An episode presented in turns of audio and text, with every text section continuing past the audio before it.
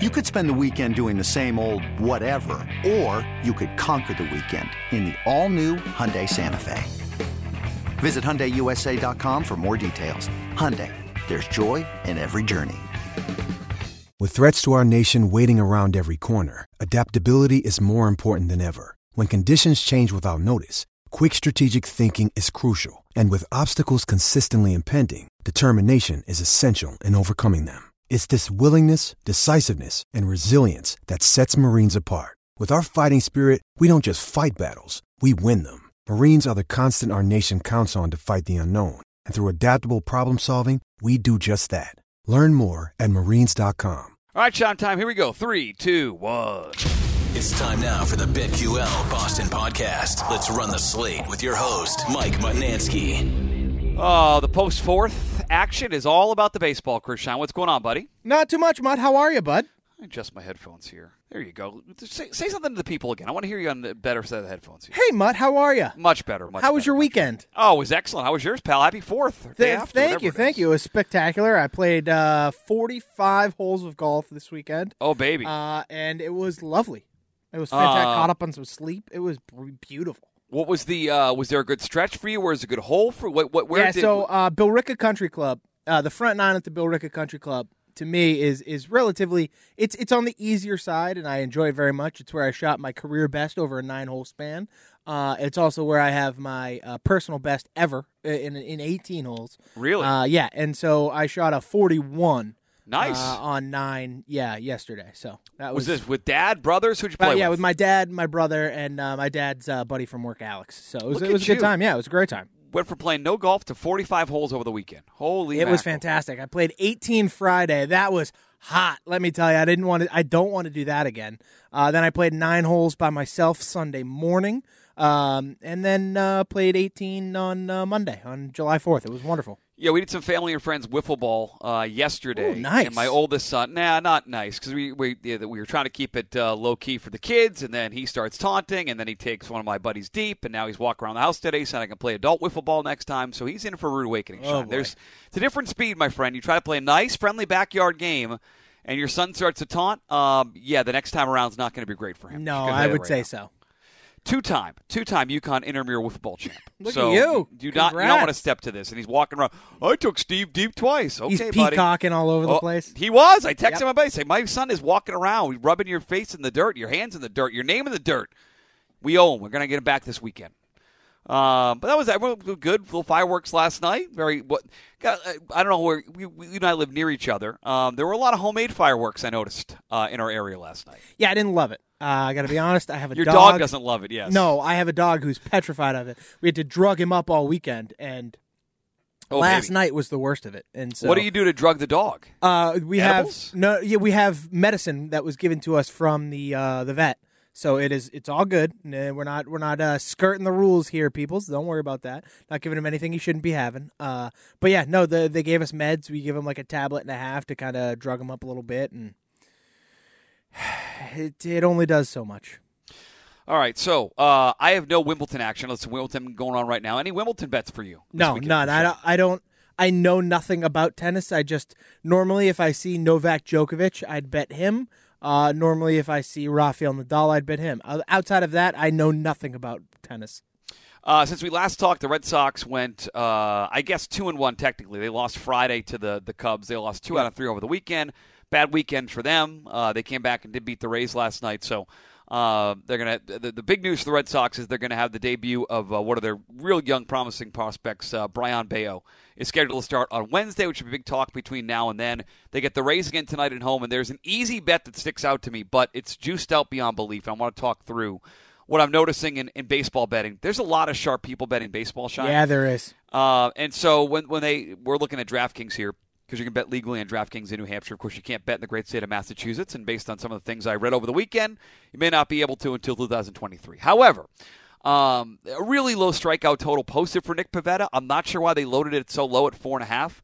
It's bet up to minus 185, which is pretty wild. Insane. Insanity. Like this is the bet. I mean, I, I'm, I'm telling you, folks, this is the bet today. It's exactly know the bet you- I had picked out. yeah, I don't know how you want to do it, and, and the reasons why Nick Pivetta is, is is is striking out, you know, an average of close to six and a half guys per game. Um, the Tampa Bay Rays strike out the eighth most times in baseball. They strike out the sixth most times on the road.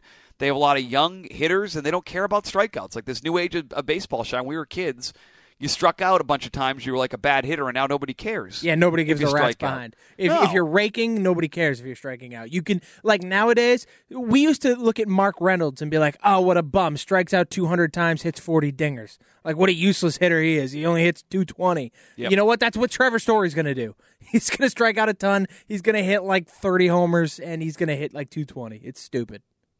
So uh, they, they posted it. The strikeout total for him is minus 185 at four and a half, um, and even the outs total on 17 and a half outs is juiced up to 190. I, maybe they just pr- pressed him low today. I, I don't know, but they've been they're, they're bet out beyond belief. So I don't know how to tell you folks to bet it, but he's going to strike out more than four and a half batters tonight. So Yep. th- that, that's that's that's the bet. I, I wish it was a, a really unique deep dive today, but it stands out as like the bet. And unfortunately, there's a lot of smart people because I bet down almost minus uh, almost uh, two to one the other way. Unfortunately, It's insane because like I want to bet outs recorded by Pivetta also minus 190 over 17 and a half. It's like what am I what am I supposed to do? yeah. I mean, I there's They won't not- move the number. Move it up to five and a half then for strikeouts. But so what won't. you can do, you can move it. Around. I think you can go to same game parlays, Scheim right. You can tease it, or you can mess around with that. Right? If I Yeah, click I same don't game want a parlay same game here, parlay. I just want to bet on Nick Pivetta, mutt. I know pitcher props. Uh, Nick Pivetta strikeouts thrown. Uh, you can go to five or more strikeouts, minus 160. Six or more strikeouts. Again, I wouldn't mind that. Up to minus 120. Seven or more strikeouts in the same game parlay at plus 240. Like either of those last, last numbers is fine. Six or seven, you're getting plus money. Uh, I'd be using him, but just a, it's a standout play. Scheim. They're playing a team that strikes out. Nick Pivetta strikes out guys. It's pretty simple. Yep, 100 percent agree with you. I'm on the Uh, same boat. One more follow up to the weekend, since I know you guys talked about this today. Uh, and if you listened, you missed it, the Greg Hill Show on demand on the Audacy app, uh, with I believe Ken Laird hosting today. Obviously, a lot, a lot- a lot of reaction would happen on Friday afternoon. The Celtics signing Gallinari, uh, the Celtics trading for Malcolm Brogdon. They are the four days into free agency. They are the favorites still, at like basically five and a half, six to one ish. They are current NBA Finals favorites. I, I just want your take on where this number is right now, Scheim. We talked about this a little bit on Saturday, but now the dust has settled three days later. People are betting it. They're still the favorites. Um, your reaction to Vegas making the favorites, and what kind of value, if any, would you see in betting the Celtics right now to win the NBA championship? Yeah, there's so much hype behind the Celtics after appearing in the appearing in the finals. Now you get Brogdon and Gallinari. There's still rumors that they could be in play for KD, and and and honestly, there I I don't think.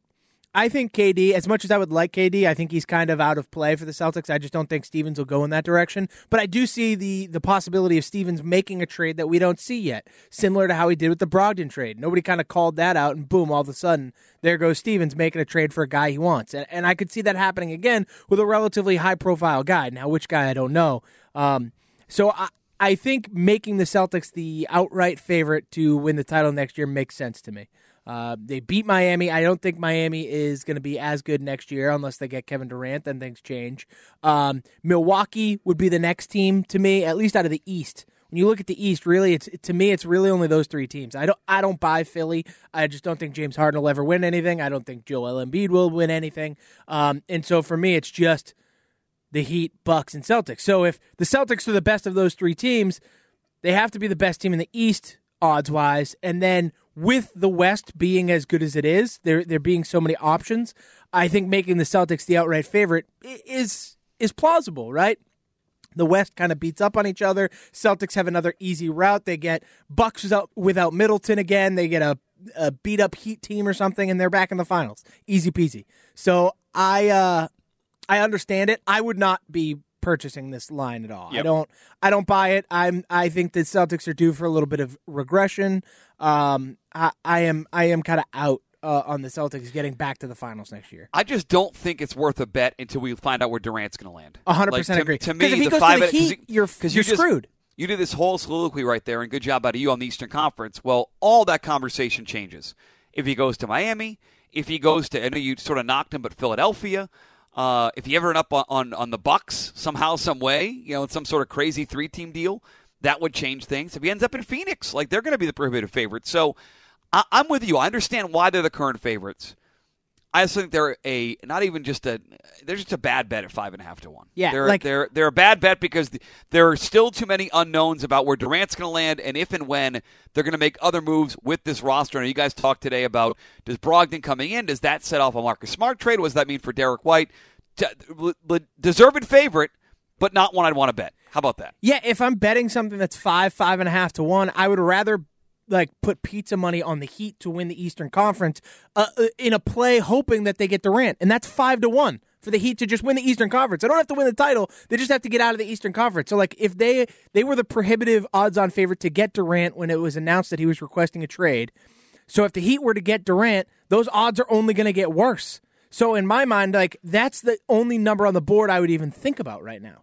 Yeah, and I, I'm just I'm not ready to place any. I, I guess you, it's it, there is some benefit, I guess, if you got some information about where Durant was going to go before it happens. Yeah, exactly. If the books if the books are slow to move it, that'd be my advice. If you live in a state not like Massachusetts where you can bet right away, Mm-hmm. um, and you and and Wo, well, I was gonna say Woj, but Woj just had a couple misses. Shams. If Shams, if Shams comes out with exactly, Scheim, if Shams says, "Hey, he's going to Miami, he's going here," and you're right there on the news before they pull the number down or change the number, then I mean that's that to me is interesting. But the Celtics at five and a half to one, great story, good talk radio fodder for us the next couple of weeks. But they're not worth a bet of five and a half to one. Yeah, for if somehow there is there is a rumor that the Celtics are getting Durant without giving up uh, Jaylen Brown, which I think is nearly impossible. But if that's the case, then I would be hammering Celtics five and a half to one as fast as I can. But uh, until I see something like that, I agree. You have to wait for the Durant news before you can make a move right now.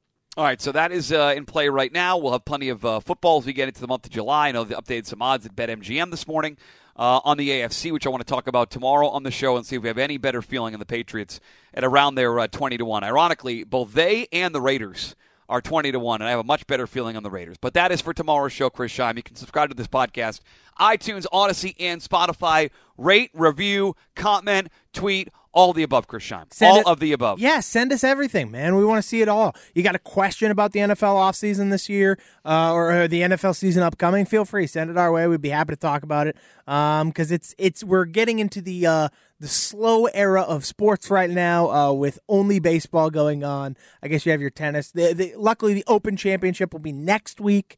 Uh, so we'll have something there, but uh, until then, we're kind of just you know exploring our options, if you will, in the gambling market. I will have some Scottish Open thoughts for tomorrow. Scott, Ooh, there's, it's okay. great. It's an awesome field, and a lot of the winners from the British Open are part of the Scottish Open.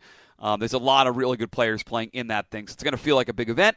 We'll have a couple of uh, betting ideas for that tomorrow on the podcast. Scheim, if you are listening to our station today, I'll be on with Mego two to six at Fenway Park, Yes, uh, getting set for Red Sox and Rays. And I'm sure reacting to all this Celtic stuff, which really is the biggest story in Boston right now. Besides Chris Scheim shooting 41 on the front of Bill Rick at that one time. I smoked it. I, I, dude, I was, I was feeling it. I was cooking. My irons were cooking with gas. yeah, your strength apparently is the iron game, huh? Yeah, it is Uh, absolutely my strength because my my driver is very hit or miss. Like yesterday, I couldn't hit for anything, and then so I was like, you know what? I'm just going five iron off the tee every single time, and you know what? It's 200 down the center of the fairway every single time, and then I play from there. And I can generally, if it's a par four, I can generally reach in two. Uh, and if it's a par five, that's when I'll bust out the driver and try and send it. But uh, yesterday was not my day with the driver. Luckily, my irons bailed me out. All right, I look forward to scheduling our round playing very soon, and we'll talk tomorrow on the Patriots and the Red Sox. Thank you, Sean. Can't wait, Mutt. See you then.